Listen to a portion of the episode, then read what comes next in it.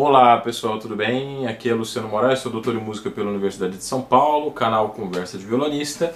No vídeo de hoje eu procurei é, tratar de uma questão um pouquinho mais prática, uma coisa que pudesse colaborar um pouco aí com as é, lidas diárias de vocês com o instrumento, né, ao lado de outros vídeos que tenho produzido recentemente, que são questões um pouco mais abertas, mais teóricas, mais amplas. Né?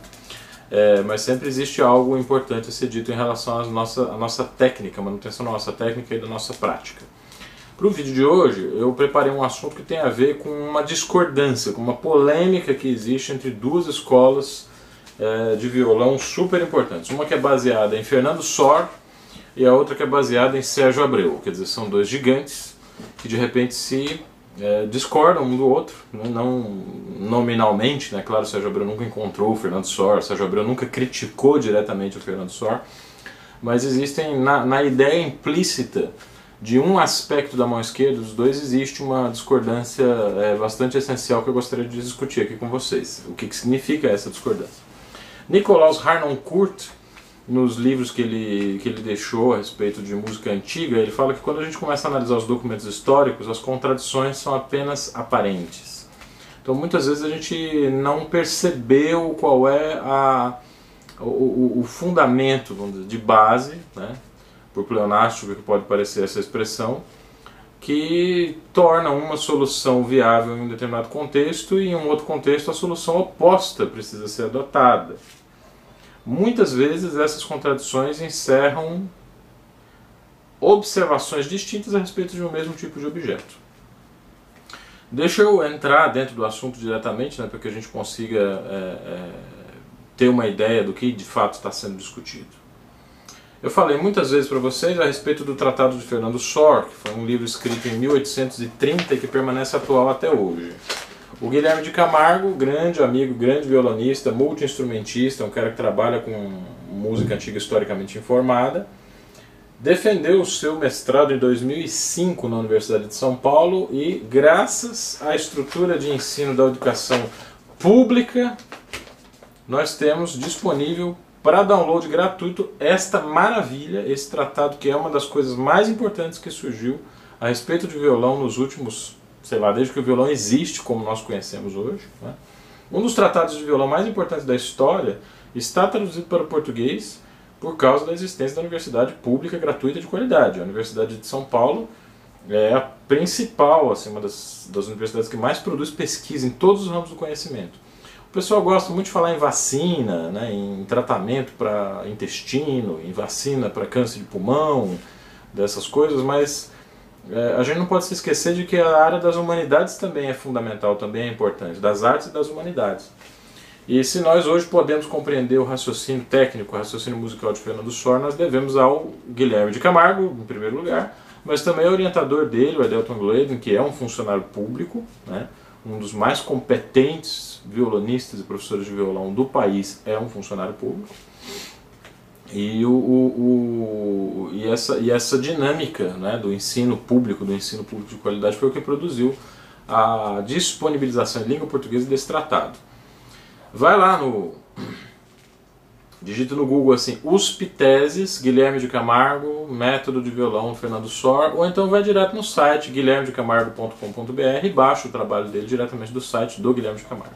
Se bem que eu recomendo sempre baixar do site da Universidade de São Paulo, porque os downloads das teses e dissertações que são feitos são, são computados, né? então a gente tem como ter uma, um controle, né? você pode é, demonstrar quantas pessoas estão tendo interesse naquele trabalho. Muitas vezes as pessoas vão nos sites das universidades e falam assim: ah, o trabalho não teve interesse nenhum, teve só 8 mil downloads. Só que teve outros 8 mil downloads que foram feitos diretamente com o autor ou foram xerocados da biblioteca que não são computados no site. Né? Então, para deixar esse registro claro e a gente poder defender o patrimônio público com alguma é, segurança, né? acho que é interessante a gente deixar esse registro do download no site da Universidade de São Paulo. Muito bem, o que, que esse tratado fala? ali pelo final, ali pela página 144 da dissertação do Guilherme de Camargo. Na página 144, o Fernando Sor faz uma espécie de resumo de todo o seu pensamento violonístico. Ele resume esse pensamento violonístico em 12 mandamentos, vamos dizer, um dodecálogo, que tem um vídeo aqui no canal que fala a respeito de cada um desses, é, de cada um desses, dessas, cada uma dessas recomendações, tá? E são todas recomendações muito interessantes, a gente pode passar horas aqui falando sobre cada uma delas. Mas aqui nos interessa para esse vídeo é a de número 7. Vou ler é, brevemente, assim, fazendo um resumo do que, que é esse mandamento, esse sétimo mandamento né, do, do, da tábua da lei de Fernando Sor. Ele diz, Sor, abre aspas, nunca cair em um erro muito comum decorrente de um raciocínio acertado no que concerne ao piano, mas muito mal aplicado à guitarra, ao, ao violão, né?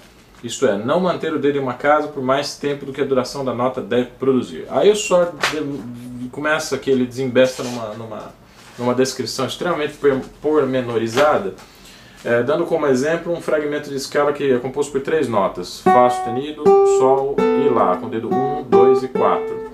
O que ele diz basicamente é o seguinte: se você é, no piano você toca as notas Fá sustenido, Sol e depois o Lá, e mantém os três dedos que produzem essas notas pressionados, você tem essas notas soando indefinidamente isso não é desejável para execução. Agora, no caso do violão, quando você pressiona um dedo na, na casa Sol, você apaga imediatamente a nota Fá sustenido. Então não tem a necessidade, que no piano existe essa necessidade, não, tem, não existe necessidade de você levantar o dedo 1 um quando toca a nota Sol. Essa necessidade para o Fernando Sor não existe. Então diz, é interessante você manter o dedo na casa, porque aí você economiza o movimento se você tiver que voltar. Quer dizer, o dedo 1 já está lá. Ele diz expressamente, é, se as notas são descendentes, aqui abre aspas, fala, fala do Fernando Sor, tá? se as notas são descendentes, ao invés de esperar pelo momento em que a nota deve ser produzida para pressionar a corda, quer dizer, se eu ficar esperando a hora que eu tenho que tocar o Fá sustenido para colocar o dedo, se ao invés disso, Fernando Soares diz, eu já tiver o dedo sobre ela, não terei outra ação a fazer a não ser a de levantar o dedo da nota mais aguda. Opinião de Fernando Sor, tá? Você é, não precisa retirar os dedos uh, da corda quando você coloca notas um pouco mais agudas. Então uma escala de essa, essa, esse fragmento escalar para Fernando Só ficaria assim. E assim, dedo 4, dedo 2 antecipado, porque quando chegar a hora de tocar o Sol, eu só levanto o dedo 4. Antecipo o dedo 1, quando chegar a hora de tocar o Fá sustenido, eu só levanto o dedo 2. Eu não tenho que fazer um movimento cruzado simultâneo entre o dedo 1 e o dedo 2. Tá certo? Esse é o raciocínio linhas gerais, nosso básico só a respeito desse tema, tá bem? E o Sérgio Abreu, o que, que o Sérgio Abreu diz? Bom, antes de mais nada eu tenho que dizer que não existe um tratado violonístico escrito por Sérgio Abreu, tá bem? Eu vou falar com base na minha experiência com ele, tá? Que é só a minha experiência com ele, mas é uma experiência de uma pesquisa em pós-graduação. Então eu tenho tanta responsabilidade com a poética de Sérgio Abreu quanto Guilherme de Camargo tem responsabilidade com a poética de Fernando Sor. Quando a gente entra numa universidade pública para fazer uma pesquisa, a gente se torna, de certa maneira, um, um, uma referência dentro daquele assunto específico. Não significa que a gente é melhor que os outros, que a gente sabe mais que a empregada doméstica que vai para a Disney todos os anos. Significa simplesmente que a gente tem, naquele assunto, uma estrada um pouquinho mais rodada. Quer dizer, a gente teve, teve que pesquisar aquilo com um pouco mais de responsabilidade, com um pouco mais de compromisso, né? E a gente naturalmente teria que ser consultado, a nossa opinião teria que ser levada em conta na hora de discutir a respeito daquele tema específico, daquele tema que foi estudado, justamente porque a gente se debruçou mais que os outros sobre ele, tá? O meu contato com o Sérgio Abreu ele vem desde 2001, na verdade, que foi quando eu encomendei o meu violão. Este, esta maravilha de instrumento é um Abreu de 1996. Mas eu não tive contato direto com o Sérgio Abreu, não. Eu só conheci o Sérgio Abreu de gravações. É, Para quem não conhece muito a história e o trabalho dos irmãos Abreu, eu recomendo que vá na Wikipedia e digite lá Sérgio Abreu Luthier, tá? Porque tem um ator da Globo que tem o mesmo nome do Sérgio Abreu. Então, de Sérgio Abreu Luthier, vocês vão encontrar um verbete da Wikipedia sobre o Sérgio Abreu, é, com datas, período da carreira dele, o que, que ele faz hoje, como, né, assim, informações básicas a respeito do Sérgio Abreu, é, que fui eu que escrevi. Quando eu terminei o meu mestrado, eu fiz questão de, de, Eu vi que não tinha nada na Wikipedia sobre o Sérgio Abreu e eu fiz o verbete a respeito dele na Wikipedia. Wikipedia, Wikipedia, não sei. Ah, em 2001 eu levei o meu violão para fazer uma reforma e tive várias horas em contato com ele, que é uma coisa que o Sérgio, na verdade, costuma fazer muito com seus clientes, né? especialmente o, o pessoal que se abre para ouvir o que ele tem a dizer. Ele acaba soltando muitas informações a respeito da técnica, a respeito do pensamento dele sobre técnica.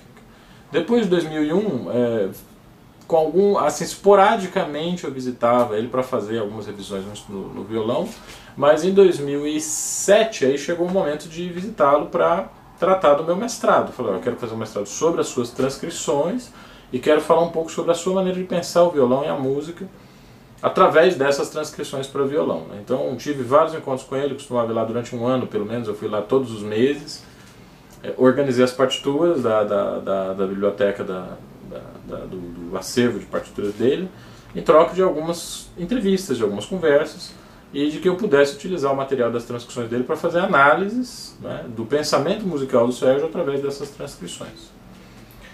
Esse trabalho rendeu uma descoberta muito interessante, que é um arranjo para três violões do Opus 9 do Fernando Sor, que hoje é, está no meu repertório, é, meu e dos meus colegas, o Breno Chaves e o Alberto Guedes, no Elipsoidal, né, o trio de violões Elipsoidal, que é um trio que eu tenho muito orgulho de fazer parte.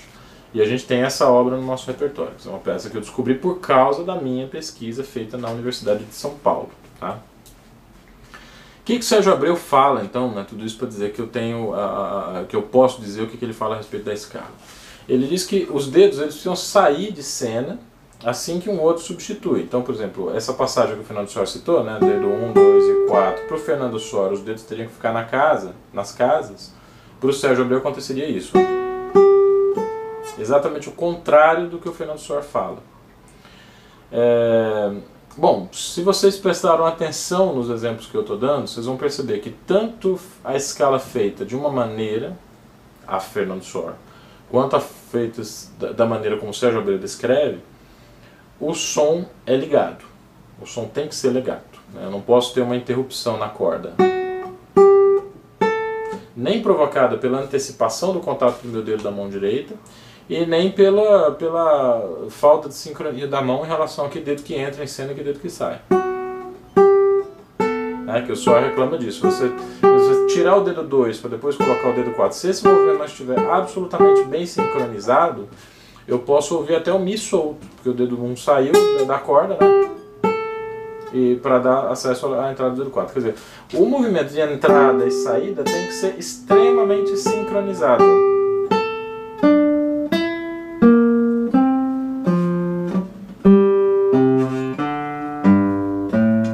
Ser extremamente sincronizado porque a gente discute a nota Sol e Lá, ou qualquer que seja a nota tocada por dois dedos não vizinhos, como uma continuidade, não como um você não pode ver um tropeço né, na passagem de uma nota para outra.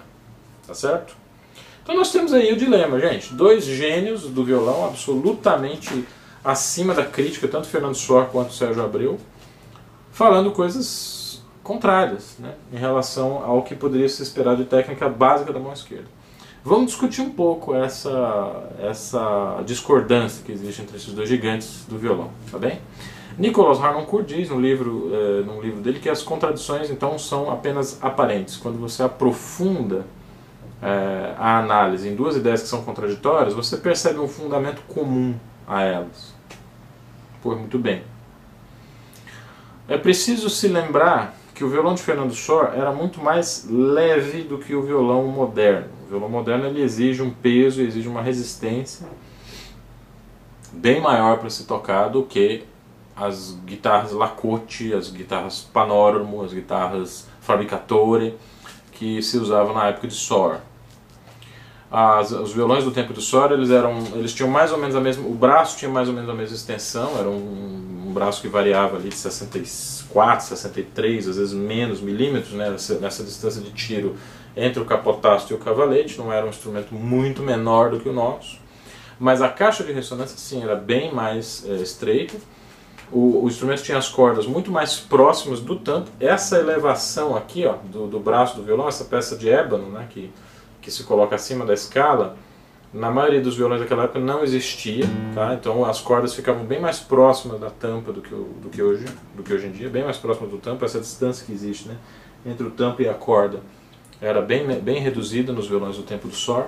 E isso é, é, significa que era um instrumento muito mais leve, que você poderia obter, você poderia pressionar a corda com muito menos força, com muito menos pressão, que você conseguiria um som claro. Ora, essa é uma dificuldade que tem que ser vencida. Eu acho que a, a pressão necessária para apertar as cordas de um instrumento de um instrumento musical não pode ser desculpa para absolutamente nada. Vocês pegam o exemplo dos contrabaixistas, que tem cordas grossíssimas e muito longe do braço do instrumento. E os contrabaixistas precisam se virar para adaptar a musculatura da mão esquerda para conseguir tocar aquilo de maneira leve, de maneira ágil, de maneira né, rápida, segura, mas ao mesmo tempo leve, que a pessoa ela, ela tem que usar assim 10 a 15% da sua capacidade total de realizar força. A técnica de um instrumento não pode ser feita, não pode ser construída usando 80% da sua capacidade de realizar trabalho. Né? Então, se o violão de hoje é um pouquinho mais tenso, que façamos musculação, façamos um treinamento mesmo com a mão esquerda, ou pensemos em maneiras de só usar a força necessária para que a mão fique o mais leve possível num instrumento que, tudo bem, é um pouco mais pesado, mas a mão pode se adaptar. É uma coisa que o Fernando Schor não acreditava muito nisso, ele não acreditava muito na capacidade de adaptação da musculatura. Então ele dá alguns conselhos aqui no tratado que parecem subestimar um pouco essa possibilidade de adaptação que, a, que as mãos têm. Por exemplo, ele quase nunca usava o dedo anular. E hoje a gente sabe que o dedo anular ele pode ser um dedo tão forte, tão resistente quanto o dedo médio ou mesmo o dedo indicador. Só que é preciso que se tenha uma prática que leve a esse efeito, que leve a esse resultado. Tá? É... Isso justifica um pouco é, você ter um dedo pressionado enquanto os outros se movimentam. Tá? É mais fácil fazer isso num violão como o do Fernando Sor do que no violão moderno. Então essa é a primeira coisa, tá? que explica essa discrepância entre Sérgio Abreu e Fernando Sor. Uma outra coisa que justifica essa grande diferença que existe entre esses dois gênios do violão é o, a formação inicial do Sérgio Abreu, porque muito pouca gente sabe que, que, o Sérgio Abreu não iniciou na música, o estudo da música não, do, do Sérgio Abreu não começou no violão, ele começou tocando piano. Ele estudava piano desde os 5, 6 anos de idade, chegou a fazer uma audição, participar de uma audição de alunos é, tocando piano na sua infância. E essa experiência, né, vamos dizer assim, preliminar no piano permitiu a ele desenvolver uma série de conceitos básicos que guiaram ele o resto da vida. Então a mão esquerda do Sérgio Abreu, ele pensa muito como a mão esquerda de um teclado. Ele já disse isso para mim em várias ocasiões e disse isso para outras pessoas também que conheceram o Sérgio Abreu e que narram aí do seu contato. Um deles é o Breno Chaves, que faz parte do, do trio elipsoidal, com o qual eu tenho longas e interessantíssimas conversas. Né? Eu e o Alberto ficamos assim, babando nas conversas do Breno, do que ele conta a respeito do, do contato que ele teve com o Sérgio, porque foi um contato bem mais intenso e bem mais prolongado do que o meu. Né? É, então o Sérgio sempre fala, ele fala isso, fala isso para vários alunos dele. Isso é uma informação que a gente pode encontrar junto a muitas pessoas que tocaram para ele. Né? Pensa a mão esquerda do violão como se fosse um teclado de piano, como se fosse a mão que toca o teclado de um piano. Isso significa que esses movimentos de tocar, de pressionar e de saltar, eles têm que ser muito bem ensaiados, eles têm que estar muito bem dominados.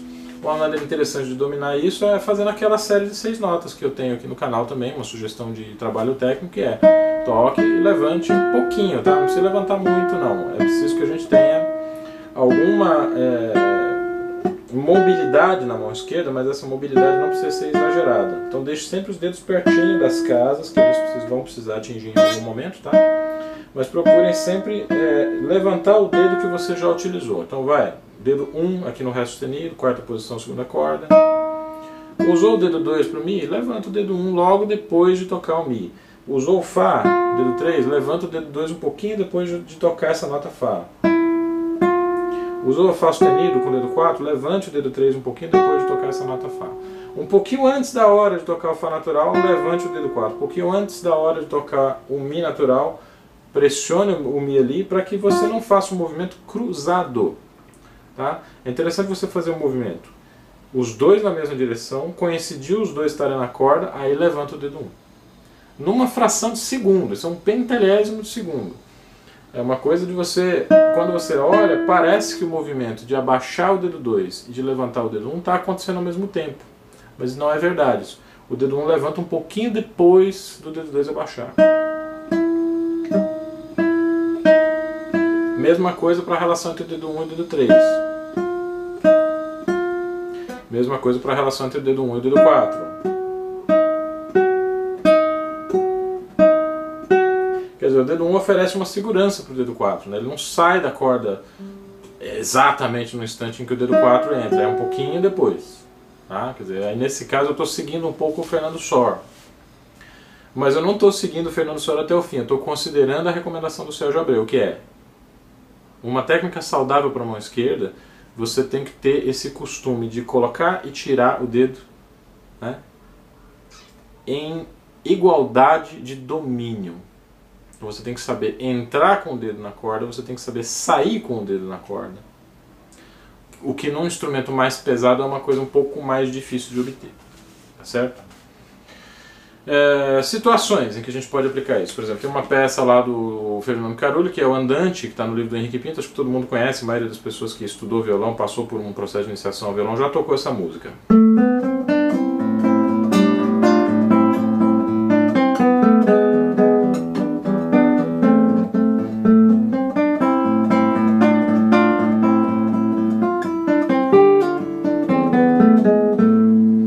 Perceba que eu tenho Lá, o Si, o Dó, o Ré. Se eu levantar o dedo 1, um, vou ter que cair com ele de novo aqui para pegar a terça do Mi. Então o conselho do Sol vale nessa situação.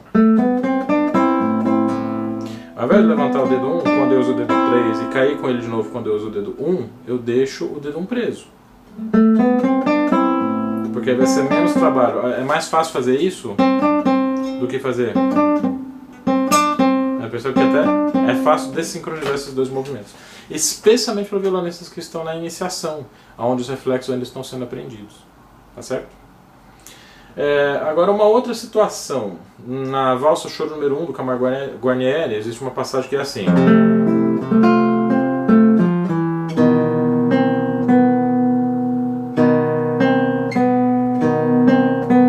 A maioria dos violonistas toca essa passagem dessa maneira. A passagem na partitura é clara. A melodia sai do Ré sustenido e vem para o Dó. Então não é inteligente manter o dedo 1 um preso. O efeito sonoro é completamente diferente. De um jeito.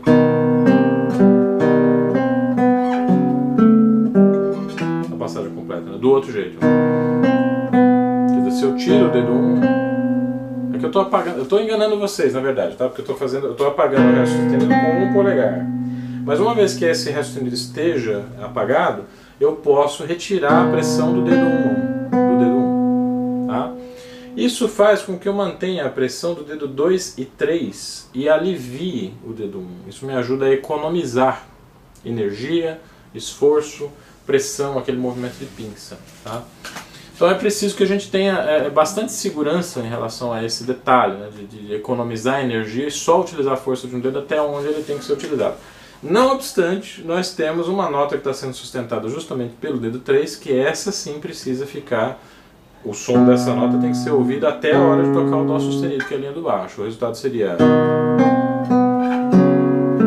Quer dizer, eu estou levantando o dedo 1 e o dedo 2, enquanto o dedo 3 permanece é, numa posição de descanso ali no Si na quinta corda.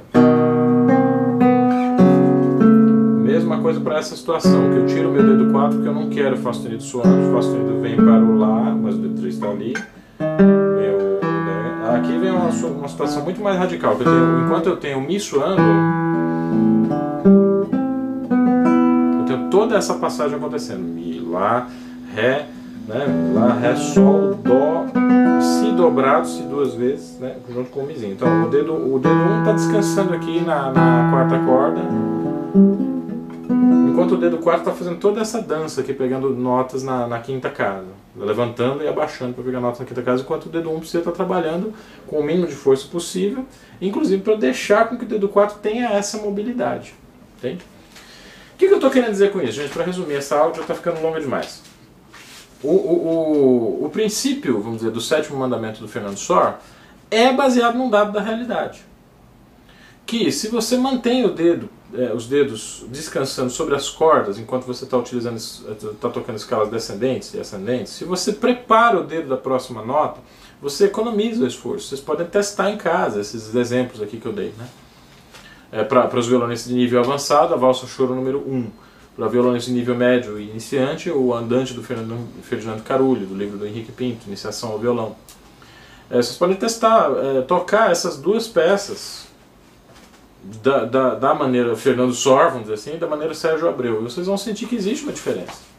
Os violões precisam dominar essas duas linguagens de utilização da mão esquerda, porque tanto vai ser necessário é, resolver situações em que as mãos precisam estar perfeitamente sincronizadas com os dedos entrando e saindo no mesmo momento, como também vai ser necessário a, a, se sentir à vontade em situações em que os dedos precisam estar colados na, na, na corda, nas casas, seja porque eles estão sustentando notas que precisam durar até toda a extensão que está anotada, seja porque as, as passagens que são mais difíceis precisam ter um, um, um, processo de preparação antecipada do dedo que vai ser utilizado em um determinado momento. Tá? Então é, é, é, é uma coisa assim que a gente pergunta, mas então quem tem razão, Sérgio Abreu ou Fernando Sor? Quem tem razão são os dois. É, nós é que estaremos errados se a gente achar que existe uma briga de titãs, né, um duelo, uma guerra conceitual entre eles e a gente perder de vista que cada um disse o que disse dentro de um contexto determinado. E a tarefa dos estudantes, dos pesquisadores, dos violonistas não é descobrir qual é a maneira certa ou errada de fazer uma coisa. A nossa tarefa é, é, é encontrar nesse contexto em que as coisas forem, foram ditas, né, qual é a situação mais adequada para aplicar um princípio ou outro. Tá? E é por isso que o trabalho com o violão é tão fascinante, mas também tão complexo.